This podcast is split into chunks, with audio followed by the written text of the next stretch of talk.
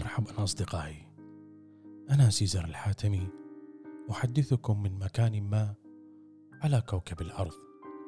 وأنت الآن في بودكاست أكستوك.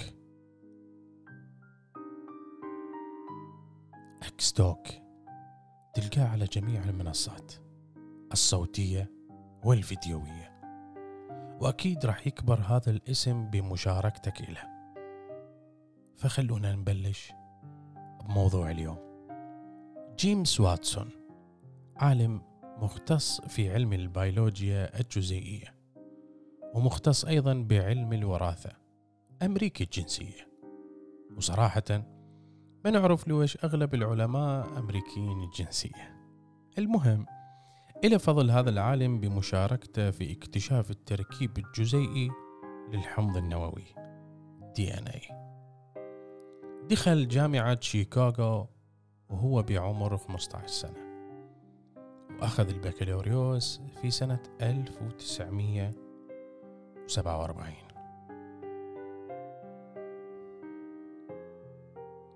كان يقضي ساعات وهو يشاهد الطيور.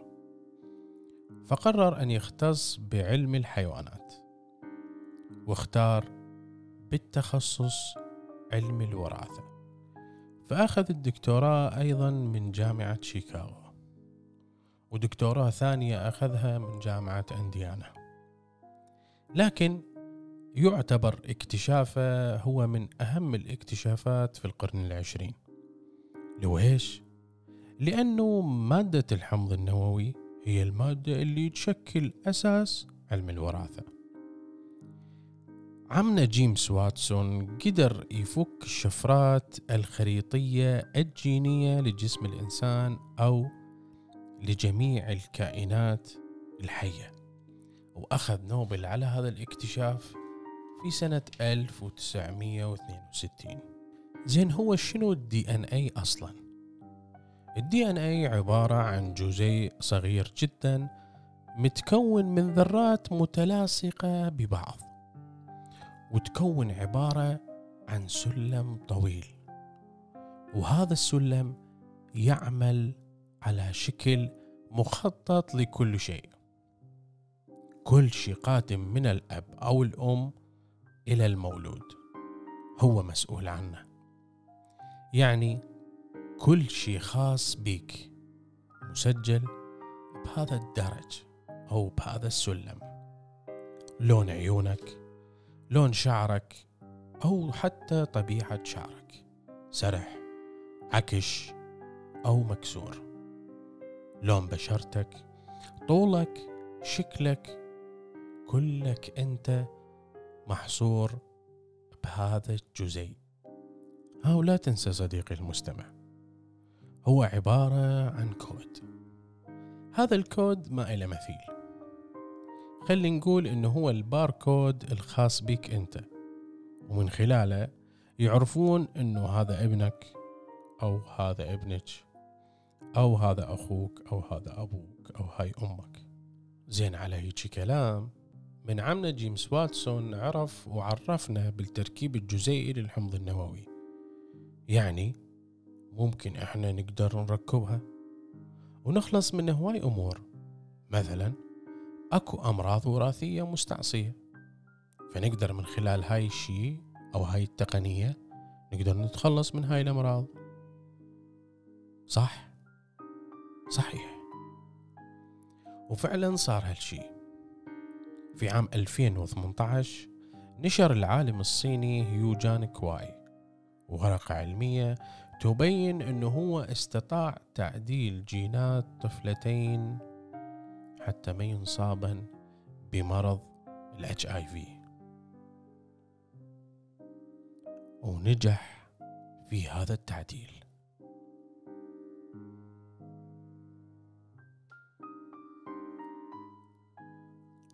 لكن يا صديقي المشاهد العزيز أكيد أنت راح تقول هذا أعظم خبر في تاريخ البشرية. لكن يا فرحة المادامت وصار هذا الخبر مزعج جدا وغير مفرح. لكن لو نجي نناقش أنا وياك يا صديقي تجيني المستمع الجيني اللطيف لو نجي نناقش أنا وياك نتائج هذا العالم الصيني على أرض الواقع هي ممتازة جدا ومفيدة.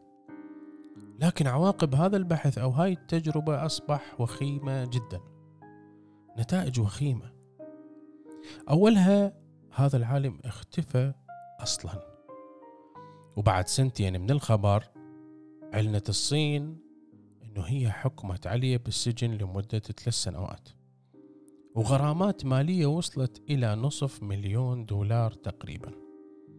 هو وزملائه اللي اشتركوا بالبحث. زين شنو السبب؟ يقولون إنه هو قام بممارسات طبية غير قانونية. ومو بس إنه هي غير قانونية لا. قالوا إنه هو سوى تجربة جاوزت المستوى الأخلاقي للبشر.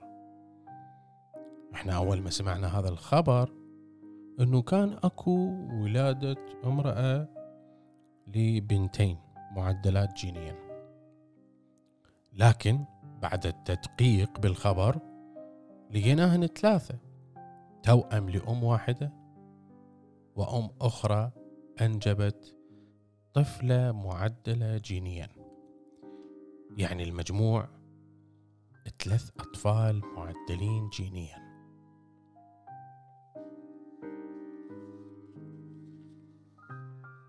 وحسب موقع ساينز يقول إنه العلماء زيفوا وثائق ليش حتى تمر على الجهة اللي تدقق بعد التجارب العلمية. وهاي الجهة كانت ما تدري إنه هو سيتم زراعة أجنة معدلة جينيا. شوف صديقي المشاهد هي فعلا صارت ضجة لكن هالشي جدا ممتاز؟ يعني رب ضارة نافعة.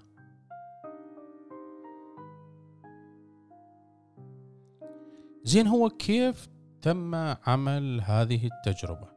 من قبل الخالة العم الصيني. شوف صديقي اختار العالم الصيني عائلة مكونة من أب يحمل مرض في وأم لا تحمل هذا المرض أو هذا الفيروس. فعدل على الأجنة حتى تكون غير قابلة لاستقبال فيروس في والأطفال اللي راح يجون سليمين من هذا المرض وراح يدز إنه هو على أساس هاي النتائج أو نتائج التجربة أو نتائج البحث للدول الأفريقية اللي انتشر بها هذا المرض. بالمناسبة مرض ال HIV يؤدي إلى مرض الايدز زين هل هاي التعديلات مثلا تنتقل للأطفال ذولي المواليد بالمستقبل؟ يعني ذول الأطفال اللي إجوا من نتيجة التعديل الجيني. هل راح ينقلون صفاتهم الجيدة لأبنائهم بالمستقبل؟ الجواب نعم لأنه هم سووا تعديلات جينية عليهم. استعمل الدكتور الصيني تقنية تسمى CRISPR. هاي التقنية موجودة أصلا بالطبيعة. إيه لقوها في بكتيريا لقوا بها ال DNA أحد أنواع ال DNA لأحد أنواع البكتيريا لقوه دائما متكرر. هذا الكود دائما متكرر بأغلب الأجيال اللي تجي من هاي البكتيريا. عرفوا الباحثين إنه هاي الكودات هي مو كودات تابعة للبكتيريا وإنما هي تابعة لفيروسات. زين إذا فيروسات إيش جابها على البكتيريا؟ هاي الفيروسات كانت تهاجم البكتيريا وما قدرت عليها فحفظتها البكتيريا كذكرى إلها. راح يجيني مستمع ويقول لي كيف يعني؟ يعني من خلال دخول أي شيء لخلية البكتيريا تعرف من خلال هاي الذكريات إنه هذا الشيء صار سابقا ظهر وهذا الشيء سابقا داخل للبكتيريا. أكو آلة بالبكتيريا أشبه بالمقص.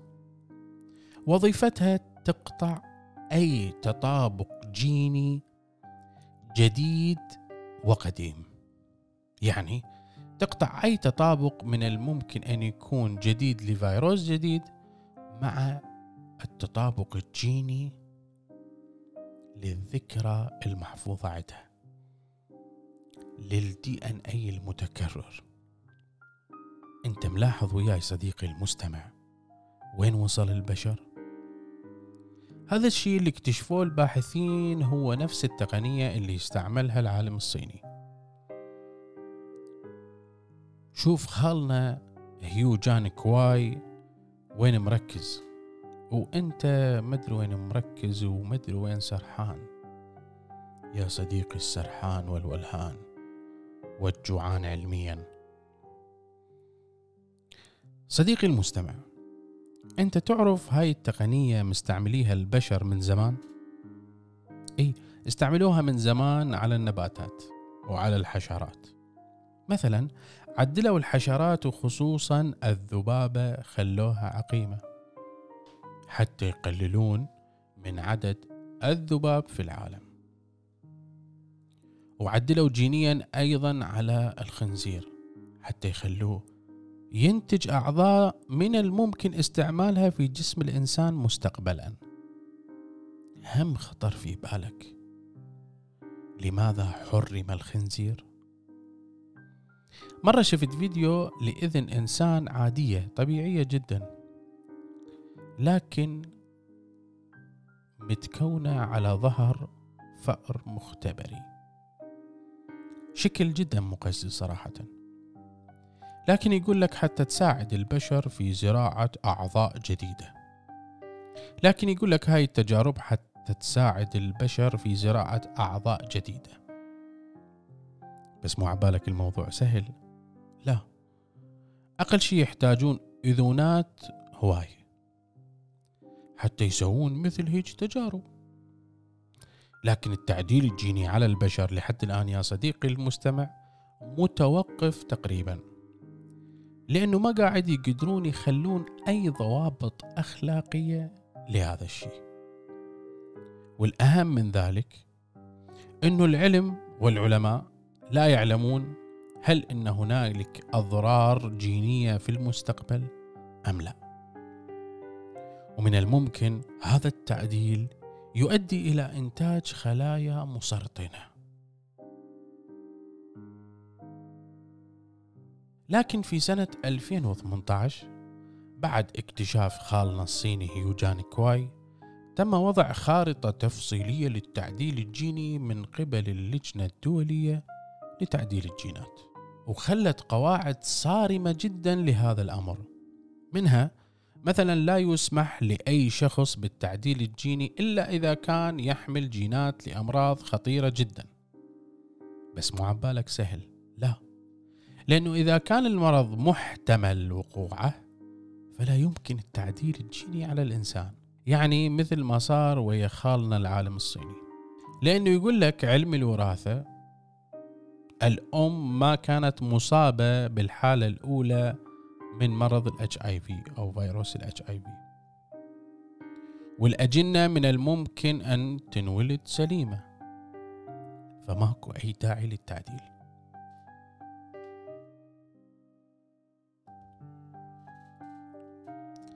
فلا تفرح يا صديقي المستمع اللي عندك خشم كبير جدا. ومكيف تريد تروح تسوي تعديل على جيناتك؟ حتى أحفادك يطلعون بخشم مسقول وجميل. بس عجيب أمر هذا التعديل الجيني. وعجيب أمر الجينات أصلا. عجيب أمر الدي إن اي السلم العجيب. هاي الكودات المحفوظة بيها كل شيء كل شيء عنك عن أولادك عن أحفادك عن أحفاد أحفادك بالمستقبل. واللي من المحتمل أن تحدث بها طفرات وراثية. لكن حسب رأيي الشخصي كل اللي اكتشفوه البشر لحد الآن بسبب خوفهم من الاختلاف عن الباقين. أكو قصة مرة سمعتها في أحد البودكاستات. هاي القصة لأم أصبحت حامل بالطفل الثاني. وراحت إلى السونار حتى تتأكد من الجنين. فبلغتها الطبيبة أنه هي الجنين أنثى. لكن حجم رقبتها شوية سميك فمن الممكن أن تكون مصابة بمتلازمة داون. وعندها كلية واحدة لهذا لهاي الطفلة اللي بعد هي مجاية للحياة. فتقول الأم بالبودكاست إنه هي عاشت أيام بائسة جدا وسهرت ليالي ويا زوجها في سبيل حتى يقررون ببقاء هذه الطفلة أو لا بالرغم أنه كان عارضين عليها الأطباء بتسقيط هذا الطفل إجهاضه. لكن الأب والأم قرروا يحتفظون بهذا الطفل ويربوه ويكبروه مهما كان لحد ما اجى موعد الولادة. إن ولدت الطفلة وإجت الطفلة سليمة خالية من أي عيوب. والناس يسموها عيوب ما أعرف شنو السبب. هي مو عيوب هي اختلافات. نحن البشر يا صديقي المستمع الكريم. نخاف من الاختلاف. ودائما نتخذ قرارات هاي القرارات فقط بسبب قياسات طبية علمية. مع احترامنا للعلم. لكن لن نخلي حياة إنسان جديد مبنية على قياسات نلغيها. لا نلغي حياة إنسان. ولا نبتر حياة إنسان بسبب إنه هو مختلف. قد تكون الأيام جميلة. قد يكون هذا الاختلاف أجمل. قد يكون هذا الإنسان باختلافه. مميز. مميز في العالم والتاريخ لأن الكثير من المختلفين واللي من ضمنهم آني يتميزون بصفات ما موجودة عند البشر الغير مختلفين. من أول الامتيازات اللي أنا أمتلكها أو غيري حتى يمتلكها. أولا أنا عندي خصم تقريبا ما يقارب عشرين أو أربعين أو خمسين بالمئة أو حتى ثمانين بالمئة من الباقين. يعني أنا ضامن حسابي قليل. هاي من الناحية الأيديولوجية. وإن كان يسمعني إنسان ما يعترف بالآيديولوجيا ولو هي كلمة صعبة على لساني. المهم أحب أوجه له كلمة قد يكون اختلافه أجمل. لأنه لولا هذا الاختلاف لما أصبح فلان أو فلانة أو علان أو علانة. إحنا انخلقنا أو انوجدنا على الكرة الأرضية حتى نكون متعاونين لا مختلفين باختلافاتنا. أتمنى أن استمتعتوا بهذا البودكاست. تحياتي لكم. وانتظروني بحلقات جديدة على قناة اكستوك وعلى قناة سوالف وير. واثنيناتهن إلهن بودكاستات. دمتم سعيدين.